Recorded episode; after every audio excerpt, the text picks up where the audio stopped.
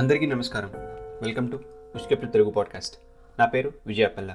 Season 1లో మనందరికీ బాగా నచ్చిన ఎపిసోడ్ డిటెక్టివ్ అలెక్స్. అందులో డిటెక్టివ్ 2 కేసెస్ సాల్వ్ చేశాడు. అందుకే ఇది కేసు నెంబర్ 3 అని ట్యాగ్లైన్ పెట్టాను.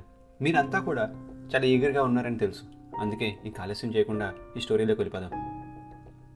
డిటెక్టివ్ అలెక్స్కి అనారోగ్యం కారణంగా హాస్పిటల్లో అడ్మిట్ అయ్యాడు. టూ మచ్ స్ట్రెస్ అవ్వడం వల్ల డాక్టర్ అతన్ని కొన్ని సెన్సిటివ్ కేసెస్ నుండి దూరంగా ఉండమని సలహా ఇచ్చాడు. అలెక్స్కి హార్ట్లో పెయిన్ వస్తుందని టెస్ట్ చేయించి రెస్ట్ తీసుకోమన్నారు. హైదరాబాద్లో కొత్తగా కట్టిన పోలీస్ విల్లాస్ గురించి రెండు రాష్ట్రాల ప్రజలు మెచ్చుకుంటున్నారు. అన్ని ఆధునిక సదుపాయాలతో ఈ పోలీస్ విల్లాస్ని కట్టారు. ఎవ్రీ వెన్స్డే గార్బేజ్ ట్రక్ వచ్చి క్వార్టర్స్ ముందు బిన్స్ని తీసుకుని వెళ్ళడం, ప్లే గ్రౌండ్కి సోలార్ వాటర్ ఎక్విప్మెంట్ సెట్ చేయడం, స్ట్రీట్ లైట్స్ అన్నిటికీ సోలార్ ఉండడం, ప్రతి ఇంటి ఎంట్రన్స్లో సీసీటీవీ కెమెరాలు, అలా అన్ని ఆధునిక సదుపాయాలు ఉన్నాయి. సైనిక్పూరి అండ్ మాసబ్ ట్యాంక్ దగ్గర ఈ రెండు కాలనీస్ ఉన్నాయి. ప్రతి బుధవారం లాగే ఈ బుధవారం ఉదయం కూడా చెత్త తీసుకుని వెళ్ళడానికి ట్రక్ సైనిక్పూరి ఏరియాలో ఉన్న విల్లాస్కి వచ్చింది. సమయం ఉదయం 6:30 అవుతుంది. యూజువల్గా రాత్రి పడుకునే ముందు చెత్త బిన్స్ అన్ని బయట పెడతారు. ట్రక్ ఒక్కొక్క ఇంటి ముందు ఆగి బిన్స్ని ట్రక్లో డంప్ చేసి బిన్స్ని మళ్ళీ అక్కడే పెట్టి వెళ్తుంది. ఇంటి నెంబర్ 3 దగ్గరికి రాగానే బిన్ చాలా బరువుగా ఉంది. అది ఓపెన్ చేసి చూస్తే అందులో ఒక బాడీ ఉంది. వెంటనే ఆ division SI Raghu and CI సురేష్లు హడావిడిగా ఆ బాడీ దగ్గరికి వచ్చారు. బాడీ మీద బట్టలు లేవు. బిన్లో కేవలం మొహం మాత్రమే కనిపిస్తుంది. ఆ బిన్ మీద skull and cross bones paint వేసింది. బాడీ మీద ఒక్క దెబ్బ లేదు, ఒక రక్తం మరకలేదు, ఘాటు లేదు. బిన్లో పట్టడానికి బాడీని ఒక సూట్లా మడత పెడితే ఎలా ఉంటుందో జాయింట్స్ ఉన్న ప్రతి చోట విరిచి ఒక చిన్న సూట్ కేసులా చేసి బిన్లో పెట్టేశారు. ఎవరో ఫోరెన్సిక్స్ని పిలిపించి బాడీని పోస్ట్ మార్టంకి పంపించారు. చనిపోయింది 1 month బ్యాక్ కనిపించకుండా పోయిన కానిస్టేబుల్ సూర్యారావు అని తెలుసుకున్నారు. 1 week అవుతుంది, కానీ చంపింది ఎవరో ఎలాంటి ఇన్ఫర్మేషన్ కానీ క్లూ కానీ పోలీసులకి దొరకలేదు. మళ్ళీ వెన్స్డే వచ్చింది. అలెక్స్ ముందు రోజు రాత్రి డిశ్చార్జ్ అయ్యాడు. డిశ్చార్జ్ అయ్యే ముందు డాక్టర్ అతనికి ఒక ఎల్లో స్మైలీ బాల్ ఇచ్చి కేసెస్ డీల్ చేసేటప్పుడు తీసుకోమన్నారు. వెన్స్డే రావడంతో గార్బేజ్ ట్రక్ కూడా వచ్చింది. ఈసారి మళ్ళీ ఒక గార్బేజ్ బిన్లో ఒక బాడీని చూశారు. ఈ body Masab Tank colony garbage బిన్లో ఉంది. వెంటనే అలెక్స్కి కాల్ వచ్చింది. కమిషనర్ ఏమాత్రం ఆలస్యం చేయకుండా అలెక్స్ని రంగంలో దింపారు. అలెక్స్ వెంటనే మాసబ్ ట్యాంక్ కాలనీకి వచ్చాడు. అప్పుడు సిఏ సురేష్, హే అలెక్స్, నిన్న నైట్ డిశ్చార్జ్ అయినట్టున్నావు, అప్పుడే డ్యూటీయా? హాస్పిటల్లో బాగా బోర్ కొట్టుంటుంది. ఫీల్డ్ జాబ్ లేక బోర్ కొట్టిన మాట నిజమే, కానీ ఓల్డ్ కేసెస్ ఫైల్స్ అని రీవిజిట్ చేస్తున్నాను, సో కొంత టైంపాస్ అయ్యిందిలే. అవును, రెడ్డి చెప్పాడు నువ్వు ఓల్డ్ డాక్యుమెంట్స్ ఏవో అడిగావు, హాస్పిటల్ పట్టుకురమ్మన్నావని. Anyway, bad way to restart your work. ఇదిగో ఇది అప్పుడే రెండో బాడీ లాస్ట్ 1 weekలో, అండ్ ఇదిగో ఈ కుర్రాడు నీకోసమే వెయిట్ చేస్తున్నాడని సిఏ చెప్పాడు. అక్కడ ఒక కొత్త కుర్రాడిని అలెక్స్కి పార్ట్నర్గా అపాయింట్ చేశారు కమిషనర్. అలెక్స్కి ఒంట్లో బాగలేదని ఈ కుర్రాడిని అపాయింట్ చేశారు.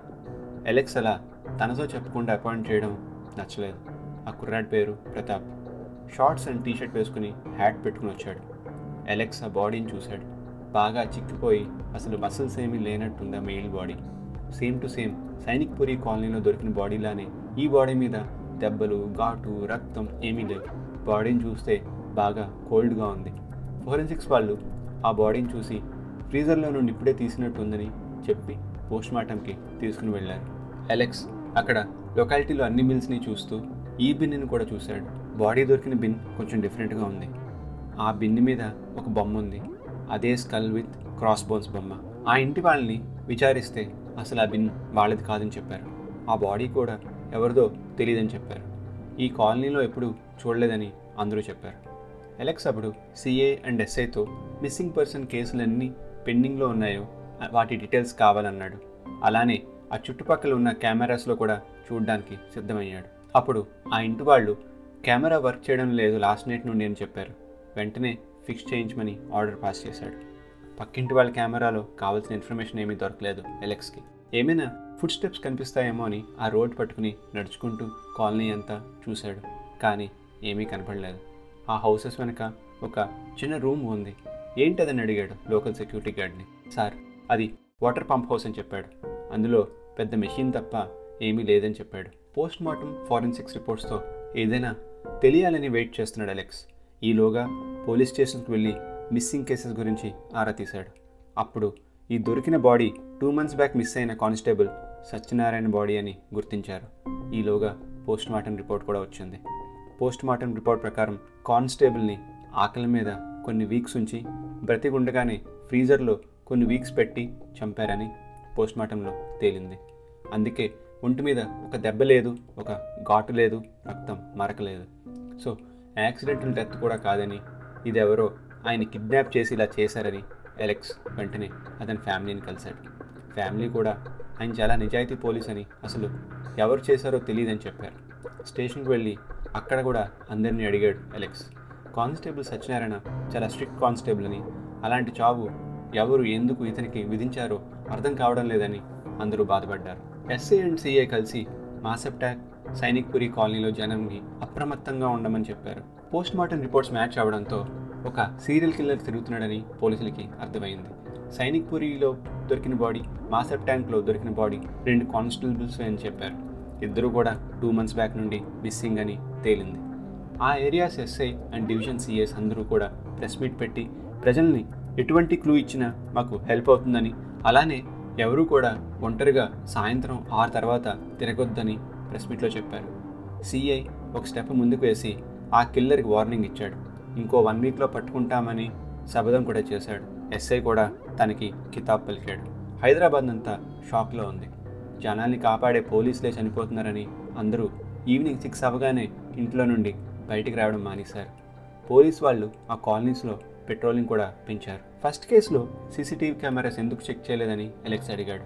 కరెక్ట్గా బాడీ దొరికిన ఇంటి దగ్గర కెమెరా పనిచేయడం లేదని, ఆ ఇల్లు కూడా కార్నర్ హౌస్ అవడం వల్ల వాడు బిన్ పెట్టేసి ఎస్కేప్ అయి ఉండొచ్చని మాట్లాడుకున్నారు. పైగా ఆ ఏరియాలో ఆ నైట్ పవర్ ఆఫ్ అయిందని, అందుకే మనకి ఫుటేజ్ కూడా ఏమీ దొరకలేదని ఎస్ఐ చెప్పాడు. 2 రోజుల తర్వాత అలెక్స్ మాసబ్ ట్యాంక్ పోలీస్ స్టేషన్కి వెళ్తే అక్కడ ఎస్ఐ లేడు. అలెక్స్తో కానిస్టేబుల్, ఎస్ఐ గారు 2 days నుండి లీవ్లో ఉన్నారు, ఇవాళ రావాల్సింది కానీ ఇంకా రాలేదని చెప్పాడు. అలెక్స్ ఎస్ఐ ఫోన్కి ట్రై చేస్తే అవుట్ ఆఫ్ కవరేజ్ ఏరియా అని వచ్చింది. కానిస్టేబుల్ని పట్టుకుని ఎస్ఐ ఇంటికి వెళ్తే ఎస్ఐ భార్య ఆయన 2 days బ్యాక్ ఏదో అఫీషియల్ వర్క్ మీద నిజామాబాద్ వెళ్తా అన్నారని చెప్పింది. అలెక్స్ వెంటనే సిఐ అండ్ డిఎస్పీ కాల్ చేసి ఎస్ఐ రఘు అఫీషియల్ వర్క్ మీద ఊరికి పంపాల్సిన అవసరం ఏంటని అడిగాడు. రఘుని వారు పంపలేదని, వారికి ఏమీ తెలియదని వాళ్ళు చెప్పారు. అప్పుడు సిఐతో అలెక్స్, నీతో కూడా చెప్పకుండా ఎక్కడికి వెళ్ళుంటాడు అని అనుమానంగా అడిగాడు. నాకేం తెలుసు, నేను సిఐ అయ్యాక వాడితో పర్సనల్ డీటెయిల్స్ మాట్లాడడానికి టైం లేదు, నేను వేరే టీంతో ట్రై చేయిస్తా, ఎక్కడున్నాడో తీసుకుని వస్తాను. అలెక్స్కి తన 6th సెన్స్ సంథింగ్ రాంగ్ అని హింట్స్ ఇస్తోంది. SI Raghu cell phone signal base చేసుకుని ఫోన్ యాక్టివ్గా ఉన్న లొకేషన్ని కనుక్కున్నాడు. వెంటనే ఆ లొకేషన్కి వెళ్తే అక్కడ చుట్టుపక్కల ఏమీ లేవు, పొలాలు మాత్రమే ఉన్నాయి. మట్టి రోడ్ అవ్వడం వలన టైర్ మార్క్స్ కనిపించాయి. ఆ చుట్టుపక్కల వాళ్ళని వచ్చిన వెహికల్స్ గురించి క్వశ్చన్ చేశాడు. బుధవారం వస్తుందంటే అందరికీ టెన్షన్ పట్టుకుంది. గార్బేజ్ ట్రక్ సైనిక్పురి కాలనీలోకి ఎంటర్ అయింది. ఈసారి ఎవరు పడుకోలేదు. ఇంట్లో కనీసం ఒకలైనా నిద్ర ఆపుకుని కూర్చుని రాత్రంతా బయటకే చూస్తున్నారు. ట్రక్ వచ్చి పికప్ చేసుకుని వెళ్ళిపోయింది. ఏమీ దొరకలేదు. సేమ్ టు సేమ్ అలానే మాసబ్ ట్యాంక్ కాలనీలో కూడా జరిగింది. పోలీసులంతా కూడా అమ్మయ్య అని ఊపిరి పీల్చుకున్నారు. ఈలోగా పోలీసులు వాకీటాకీలో జనం గుంపులు గుంపులుగా ఆల్వాల్ పోలీస్ క్వార్టర్స్ దగ్గర వచ్చి చేరుకున్నారు. ట్రాఫిక్ కంట్రోల్ అవ్వడం లేదు, అర్జెంటుగా పోలీస్ వాడిని దింపండి అని మెసేజ్ వచ్చింది. సిఐ వెంటనే ఎందుకు జనం అక్కడ అలా ఉన్నారని అడిగితే, ఒక గ్రీన్ బిన్ మధ్యలో ఉంది అండ్ దాని మీద స్కల్ అండ్ క్రాస్ బోన్స్ బొమ్మ ఉందని చెప్పారు. దాంతో సిఐకి చెమటలు పడ్డాయి. వెంటనే అలెక్స్ అక్కడికి వెళ్ళి బిన్ పరిశీలించాడు. రైట్ హ్యాండ్తో తన పాకెట్లో ఉన్న పెన్తో ఆ బిన్ లిడ్ ఓపెన్ చేస్తూ లెఫ్ట్ హ్యాండ్తో స్మైలీ బాల్ పిసుక్కుంటున్నాడు. ఆ బిన్లో ఎస్ఐ రఘు బాడీ ఉంది. Same to same Masab Tank Sainikpuri కాలనీలో దొరికిన బాడీస్లానే రఘుని కూడా బిల్లో పెట్టారు. అలెక్స్కి కోపం, బాధ రెండూ ఒకేసారి వచ్చాయి. సిఐ బాడీని చూసి షాక్ అయ్యాడు. తాను లాస్ట్ వీక్ వార్నింగ్ ఇవ్వడం వల్లనే ఎస్ఐని చంపుంటాడని బాధతో అక్కడి నుండి వెళ్ళిపోయాడు. అలెక్స్ సిఐ వైపు కోపంగా చూసి బాడీని ఫోరెన్సిక్స్ ల్యాబ్కి పంపమని చెప్పాడు. కమిషనర్ నుండి అలెక్స్కి కాల్ వచ్చింది. కమిషనర్ ఫుల్గా డిసప్పాయింట్ అయ్యాడు. అలెక్స్ని ఎలా అయినా ఆ కిల్లర్ని పట్టుకోమని చెప్పాడు. అలెక్స్ తన అసిస్టెంట్ ప్రతాప్తో ఆ కాలనీస్కి వెళ్తే అక్కడ ఏదైనా క్లూ దొరుకుతుందని ఆలోచించాడు. ఆ కాలనీకి వెళ్ళాక ఆ హౌసెస్ వెనక ఉన్న వాటర్ పంప్ హౌస్ని చూశాడు. అక్కడే ఉన్న సెక్యూరిటీ గార్డ్ పిలిచి అది ఓపెన్ చేయమని చెప్పాడు. చెక్ చేస్తే ఒక పెద్ద మోటార్ ఉండి వాటర్ పంప్ అవుతుంది. ఆ రూమ్కి మెయింటెనెన్స్ లేక చెత్తా చెదారం చేరుకున్నాయి. ప్రతాప్ మళ్ళీ షార్ట్స్లో రావడం చూసి, నీకు అసలు డ్యూటీకి ఎలా రావాలో తెలీదా, బయటికి పోయి నిలబడు అని కసిరాడు అలెక్స్. ప్రతాప్ అప్పుడు థ్యాంక్స్, ఇందాక నుండి చలితో చస్తున్నాను ఇక్కడ అని చెప్పి ప్రతాప్ వెళ్ళబోతుంటే, ఏమన్నావు మళ్ళీ చెప్పు అంటే, సార్ చలిగా ఉందని చెప్తున్నా అని ప్రతాప్ చెప్పాడు. అలెక్స్ తాను వేసుకున్న కోట్ తీసి ఆ రూమ్లో చల్లదనాల్ని ఫీల్ అయ్యాడు. టైల్స్ని గట్టిగా కొడుతూ చూస్తున్నాడు. ఒకచోట డొల్లలా అనిపిస్తే ప్రతాప్ అండ్ కానిస్టేబుల్ని ఆ టైల్ని మూవ్ చేయమని చెప్పాడు. అప్పుడు కిందకి చిన్న దారి ఉందని గమనించాడు. అలా కిందకి మెట్లు దిగితే అక్కడ ఐస్ దెమ్మలు ఉన్నాయి. ఐస్ దెమ్మలు చిన్న మార్గం నుండి తీసుకురావడం చాలా కష్టమని భావించి అక్కడ తన దగ్గరే ఉన్న పాకెట్ పెన్ కెమెరాని పెట్టి మళ్ళీ పైకి వచ్చేశాడు. ఆ రూమ్లో అన్నీ అలానే ఉంచి ఆ మట్టి దుమ్ముని కూడా మళ్ళీ యథావిధిగా పెట్టి అక్కడి నుండి బయటికి వచ్చాడు. ఆ రూమ్ లాక్ వేయించి ఒక కెమెరాని ఆ రోడ్ స్ట్రీట్ లైట్ దగ్గర పెట్టించాడు. ఈ విషయం ఎవరికి చెప్పకూడదని ప్రతాప్ అండ్ డోర్ ఓపెన్ చేసిన గార్డ్కి చెప్పాడు. అక్కడి నుండి కామ్గా ఎవరి దారిలో వారు వెళ్ళిపోయారు. అలెక్స్ తనకి నమ్మకమైన ముగ్గురు కానిస్టేబుల్ని ఆ కాలనీలో అర్ధరాత్రి మఫ్టీలో తిరగమని చెప్పాడు. అలెక్స్ అక్కడ పెట్టిన పెన్ కెమెరాని తన ఇంట్లో నుండి మానిటర్ చేస్తున్నాడు. కెమెరాలో బ్యాటరీ కేవలం 10% మాత్రమే ఉందని చూపిస్తుంది. ఇంకో 30 నిమిషాల్లో ఎవరూ రాకపోతే ఆ కెమెరా ఆఫ్ అయిపోతుంది. ఈలోగా ఒక వ్యక్తి రావడం జరిగింది. అతను పంప్ హౌస్ కిందనున్న ఆ చిన్న గదిలోకి వచ్చి అక్కడ తన సామాను సర్దుకుంటున్నాడు. నెత్తి మీద హుడీ వేసుకుని 5.5 హైట్ ఉంటాడని, మంచి ఫిజిక్తో 30 to 35 years లోపున ఉండే వ్యక్తిలా అనిపించాడు అలెక్స్కి. వెంటనే అలెక్స్ మఫ్తీలో ఉన్న కానిస్టేబుల్స్ని ఆ పంప్ హౌస్ లోనికి కామ్గా వెళ్ళి వాడిని పట్టుకోమని ఆర్డర్ పాస్ చేశాడు. వాళ్ళు నెమ్మదిగా వెళ్ళి అలెక్స్ చెప్పినట్టు ఆ వ్యక్తిని పట్టుకున్నారు. వెంటనే మాసబ్ ట్యాంక్ పోలీస్ స్టేషన్కి పట్టుకుని వెళ్ళారు. రిమాండ్ రూమ్లో కూర్చోబెట్టారు. అలెక్స్ అండ్ ప్రతాప్ ఇద్దరు ఇంట్రాగేషన్కి వచ్చారు. అప్పుడు ఇంట్రాగేషన్ రూమ్లో అలెక్స్, ఇప్పుడు చెప్పు, ఎవరు నువ్వు, ఎందుకు చేసావు ఆ హత్యలు? వెంటనే ప్రతాప్, వీడి పేరు సీను, ఇక్కడే టోలీ చౌకి దగ్గర ఉంటాడు, ఇప్పుడు చెప్పరా, నేను చేయలేదు, నాకేం తెలియదు అనే డ్రామాలు. అప్పుడు అలెక్స్ ప్రతాప్తో కామ్గా ఉండని సైన్ చేసి చెప్పాడు. అలెక్స్ తన దగ్గర ఉన్న స్మైలీ బాల్ పీసుకుంటూ, చెప్పు సీను, ఎందుకు చేసావు ఇదంతా అని అడిగాడు. అప్పుడు సీను, నేను మీతో నిజం చెప్తే, మీకు కావాల్సిన ఇన్ఫర్మేషన్ ఇస్తే, నాకు శిక్ష తగ్గేలా చూస్తారని హామీ ఇస్తేనే నేను నోరు విప్పుతా. అప్పుడు ప్రతాప్ ఏదో చెప్పబోతుంటే అలెక్స్, ఆగు, నేను మాట్లాడతాను. సరే సీను, నువ్వు మాకు కావాల్సిన ఇన్ఫర్మేషన్ ఇస్తే తప్పకుండా నేను నీ తరపున కోర్టులో రిక్వెస్ట్ చేస్తాను. సీను దానికి ఒప్పుకుని, సరే, మీరు Masab Tank water pump house మాత్రమే చూశారు, సైనిక్పూరి కాలనీలో వాటర్ పంప్ హౌస్ ఎందుకు చూడలేదు? అక్కడ కూడా మీకేదో దొరికే ఉండాలి. ఆల్రెడీ టీంని పంపి చెక్ చేయించమన్నాను. ప్రతాప్, వెంకటరెడ్డికి కాల్ చేసి కనుక్కో ఒకసారి, ఏమైనా దొరికిందేమో. అప్పుడు ప్రతాప్ రూమ్లో నుండి బయటకు వెళ్ళాడు. దొరికిన 3 bodies పిక్స్ చూపించి, ఇప్పుడు చెప్పు అసలు ఎందుకు చేసావు అని అడిగాడు. పగ, కక్ష, మీకు అన్యాయం జరిగితే ఎక్కడికి వెళ్తారు? పోలీస్ స్టేషన్కి. పోలీసులు అన్యాయం చేస్తే, కాపాడాల్సిన వాళ్ళే కాటేస్తే ఎక్కడికి వెళ్ళాలి, ఎవరిని అడగాలి? అందుకే ఇదంతా జరిగింది. 20 years క్రితం మా నాన్న తప్పిపోయారు. నాకు అప్పుడు 12 years. అమ్మ నేను పోలీస్ స్టేషన్కి వెళ్ళాము. కంప్లైంట్ ఇచ్చి మేము ఇంటికి వచ్చాం. అర్ధరాత్రి అయింది. ఎవరో తలుపు తట్టారు. తీసి చూస్తే 2 కానిస్టేబుల్స్ ఇంటికి వచ్చారు. అమ్మ ఏదైనా ఆచూకీ దొరికిందా అని అడిగితే, లేదు, నీకు భయంగా ఉంటుందేమో, తోడు కావాలేమో అని వచ్చామని అసభ్యంగా మాట్లాడారు. సరే, అక్కడ తాగకుండా నీ చేత్తో చల్లటి నీళ్లు ఇచ్చావనుకో, వెళ్ళిపోతామని పర్వెట్టెడ్గా ప్రవర్తించారు. వాళ్ళు వెళ్ళిపోయారు. మళ్ళీ మరుసటి రోజు కూడా అలానే చేశారు. మా నాన్నని వెతకకుండా ఇలా ఇంటికి వచ్చి అసభ్యంగా ప్రవర్తించడం నాకు అస్సలు నచ్చలేదు. చుట్టుపక్కల వాళ్ళంతా అమ్మ గురించి తప్పుగా మాట్లాడుకుంటున్నారు. మమ్మల్ని ఆ వీధిలో నుండి వెళ్ళిపోమన్నారు. వాళ్ళు ఇంటికి వచ్చిన ప్రతిసారి చల్లటి నీళ్ళు అంటున్నారు కదా అని ఆ ఇద్దరికి ఐస్ అంటే ఇష్టం అని అలా ఫ్రీజర్లో ప్లాన్ చేశాను. ఆ 2 కానిస్టేబుల్స్లో ఒక అతను సత్యనారాయణ, ఇంకోటి సూర్యారావు. సత్యనారాయణకి డిపార్ట్మెంట్లో మంచి నేమ్ ఉంది. అతను అలాంటి పని చేశాడంటే ఎవరు నమ్మరు. మంచి పేరు చెడ్డ పేరు, యవ్వనంలో తప్పులు చేసి వయసు అయ్యాక నిజాయితీగా ఉండి గవర్నమెంట్ దగ్గర రాయితీలు తీసుకుంటే మంచి మనిషి అయిపోతాడా సార్? నేను ఇవన్నీ చేశాను. జైలు నుండి బయటకు వచ్చాక టీవీలోకి వెళ్ళి నాలుగు మంచి మాటలు చెప్తే నాకు దండేసి దండం పెడతారా? తప్పు తప్పే, కక్ష కక్షే, శిక్ష శిక్షే. ఈ లోపల ప్రతాప్ రూమ్లోకి వచ్చి ఎలెక్స్ చెవిలో ఏదో చెప్పాడు. అప్పుడు ఎలెక్స్, సరే వీరిద్దరూ నీకు అన్యాయం చేశారనుకుందాం, మరి సైనిక్పురి కాలనీ వాటర్ పంప్ హౌస్లో కింద దొరికిన 2 బాడీస్ మ్యాటర్ ఏంటి? ఆ కథ ఏంటి? కొంచెం లేటుగా కనుక్కున్న మొత్తానికి కనుక్కున్నారు. అలా వీధిలో నుండి వెళ్ళిపోయిన మేము వేరే చోట ఇల్లు అద్దెకు తీసుకున్నాం. అమ్మ 2-3 ఇళ్లలో పని మనిషిగా చేసుకుంటూ రోజులు గడుపుతున్నాం. ఒకరోజు అమ్మకి పోలీస్ స్టేషన్ నుండి కబురు వచ్చింది. వెంటనే ఈడ్చుకుంటూ పరిగెత్తి వెళ్ళింది. నేను వస్తా అని అరిచాను. వద్దు, ఆమె వచ్చే వరకు అక్కడే ఉండమని చెప్పి వెళ్ళింది.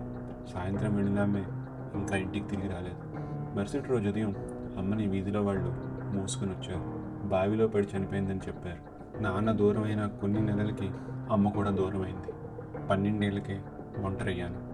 కార్యక్రమాలన్నీ అయ్యాక పోలీస్ స్టేషన్కి వెళ్తే అక్కడికి అసలు మా అమ్మ రాలేదని చెప్పారు. ఏడ్చుకుంటూ బయటే కూర్చున్నాను. ఆ బయట టీ బండి అతను నన్ను పిలిచి జరిగిందంతా ఎవరికి చెప్పొద్దని చెప్పి అసలు విషయం నాతో చెప్పాడు. నాన్న బాడీ దొరికిందని అమ్మ కబురు పెట్టి అమ్మని రప్పించి బాడీ దొరికిన స్థలానికి తీసుకుని వెళ్తా అని చెప్పి కేవలం పోలీసులే తిరిగి వచ్చారని చెప్పాడు అతను. అమ్మకేం జరిగిందో నాకు ఆ వయసులో తెలియలేదు, కానీ కొంత వయసు వచ్చాక నాకు అర్థమైంది వాళ్ళు ఏం చేసి ఉంటారో అని. అమ్మ ఎందుకు ఆత్మహత్య చేసుకుందో అని నాకు అప్పుడు అర్థమైంది. ఇప్పుడు సైనిక్పురిలో దొరికిన 2 బాడీస్ కూడా ఆ రోజు అమ్మతో పాటు వెళ్ళిన వాళ్లే. అప్పుడు ప్రతాప్, మరి 20 ఏళ్ల కింద జరిగిన దానికి నువ్వు ఇన్ని ఇయర్స్లో ఎప్పుడు పగ తీర్చుకోవాలని అనుకోలేదా? ఇప్పుడెందుకు ఇదంతా చేస్తున్నావు? ప్రతిరోజు ప్రతి క్షణం అనుకున్నాను, కానీ వాళ్ళకి ఒక ఫ్యామిలీ ఉండాలి, వాళ్ళకి ప్రేమ అంటే తెలియాలి, వాళ్ళకి అనుబంధాలు ఆప్యాయతలు ఉండాలని ఊరుకున్నాను. అప్పుడే కదా మజా వచ్చేది. ఇప్పుడు ప్రతాప్, సరే అది పగ అనుకుంటే మరి ఎస్ఏ రఘునెందుకు చంపావు అని కోపంగా అడిగాడు. వెంటనే అలెక్స్, రఘుని చంపింది సీను కాదు అన్న వెంటనే ప్రతాప్ షాక్ అయ్యాడు. సీను? నేను అదే అనుకుంటున్నా, ఈ కేసు కూడా నా మీదే తోస్తారని అనుకున్నాను, అది మీకు బాగా అలవాటే కదా అని చాలా వ్యంగ్యంగా ప్రవర్తించాడు. అప్పుడు అలెక్స్, ప్రతాప్ నువ్వు స్టేట్మెంట్ తీసుకో మిగిలిన డీటెయిల్స్వి. ఆ ఐస్ క్యూబ్స్ కిందకి ఎలా వచ్చాయి, ఎవరు హెల్ప్ చేశారు, ఆ ఏరియాలో కెమెరాస్ కనెక్షన్స్ పోవడానికి కారణం, ఇవన్నీ నువ్వు చూసుకో, నేను ఇప్పుడే వస్తాను అని చెప్పి అలెక్స్ రూమ్లో నుండి బయటకు వస్తుంటే ప్రతాప్, సార్ మీ స్మైలీ బాల్ మర్చిపోయారు అని అలెక్స్కి ఇచ్చాడు.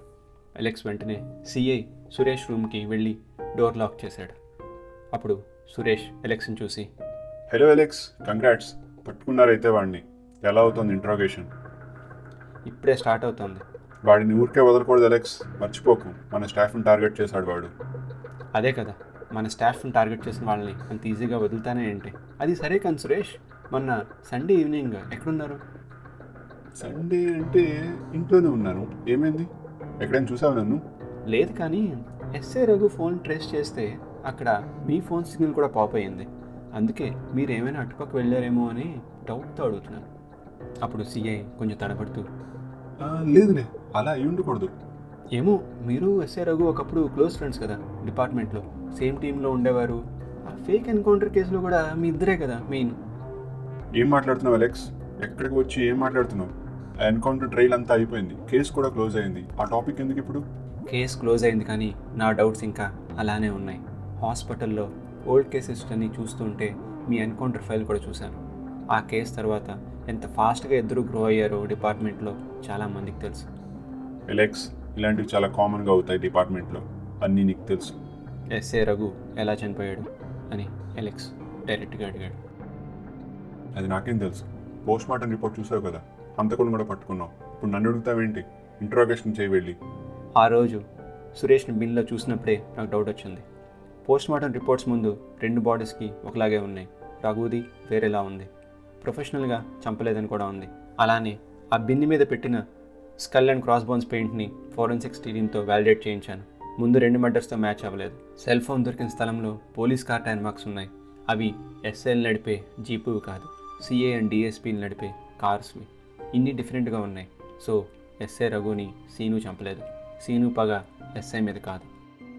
అయితే నన్నేం చేయమంటావు అలెక్స్? ఎస్ఐ రఘు ఎలాగో unfit for this police role.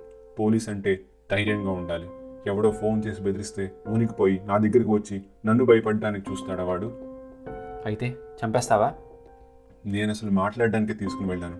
వాడు కమిషనర్తో చెప్తా అన్నాడు. ఎవడో వీడియో షూట్ చేస్తానని బ్లాక్మెయిల్ చేస్తున్నాడని చెప్పాడు. ఆ వీడియో బయటకు వస్తే నా ఉద్యోగం, నా పరువు, నేను నా ఆశలన్నీ మంట కలిసిపోతాయి. ఎంత కష్టపడితే పోలీస్ అయ్యానో తెలుసా? ఎంత మందికి లంచాలు ఇస్తే కానీ నా అప్లికేషన్ ముందుకు వెళ్ళలేదో తెలుసా? నీకేం తెలుసులే, మీ నాన్న ఒకప్పుడు కమిషనరే కదా, ఈజీగా అయిపోయి ఉంటుంది నీకంతా. నేను అందుకే అలా చేయాల్సి వచ్చింది. ఇది నీకు తప్ప ఎవరికి తెలియదు కదా అలెక్స్. కమాన్, ఈ మర్డర్ కూడా వాడి మీద తోసేయండి. You can do it. ఇన్ని కేసెస్లో తోయలేదు మనం అలా. నేను తోసే టైప్ కాదు, పైకి తీసే టైప్. సరే, తోసేయడం అంటే సరదా కాబట్టి ఆ సీను చేసినవి కూడా నువ్వే చేసావని నీ మీద తోస్తాను.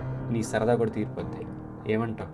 నాన్న రికమెండేషన్ కాదు సురేష్, నా క్వాలిఫికేషన్తో పైకి వచ్చాను. అది డిపార్ట్మెంట్ మొత్తానికి తెలుసు. అయినా ఫోన్ చేసిన వ్యక్తి వీడియో చూపించలేదు కదా, మరి ఎందుకు మీ ఇద్దరు భయం? అది ఫేక్ కాల్ అయిండొచ్చు కదా. అప్పుడు సిఐ షాక్తో అంటే ఆ ఫోన్ నువ్వు చేసావా రఘుకి? ఎస్, నేనే చేశా. హాస్పిటల్లో బాగా బోర్ కొట్టి ఓల్డ్ కేసెస్ అన్నీ చూస్తున్నాను, మీ రిపోర్ట్స్ అన్నీ చదివాను, బాగా తేడాగా ఉన్నాయి అని ఒక రాయి వేసి చూశారు. పాపం రఘు పోయాడు, నువ్వు తేలిపోయావు. ఇప్పుడు అర్థమైంది కదా క్వాలిఫికేషన్ ఎంత ఇంపార్టెంట్ ఈ జాబ్కి. వెంటనే సిఏ సురేష్ భయంతో, ఓకే, ఈ న్యూస్ ఈ రూమ్ నుండి బయటకు వెళ్ళకుండా చూసుకో please Alex, help me here. అప్పుడు అలెక్స్ తన స్మైలీ బాల్ని చూస్తూ, ఉప్స్, పెద్ద ప్రాబ్లం అయిపోయింది. అదే నా కొత్త అసిస్టెంట్ ప్రతాప్ ఉన్నాడు కదా, ఈ స్మైలీ బాల్లో మైక్ పెట్టించాడు. డ్యామ్, ఇదంతా రికార్డ్ అయి ఉంటుంది, వాడు వినేసాడేమో.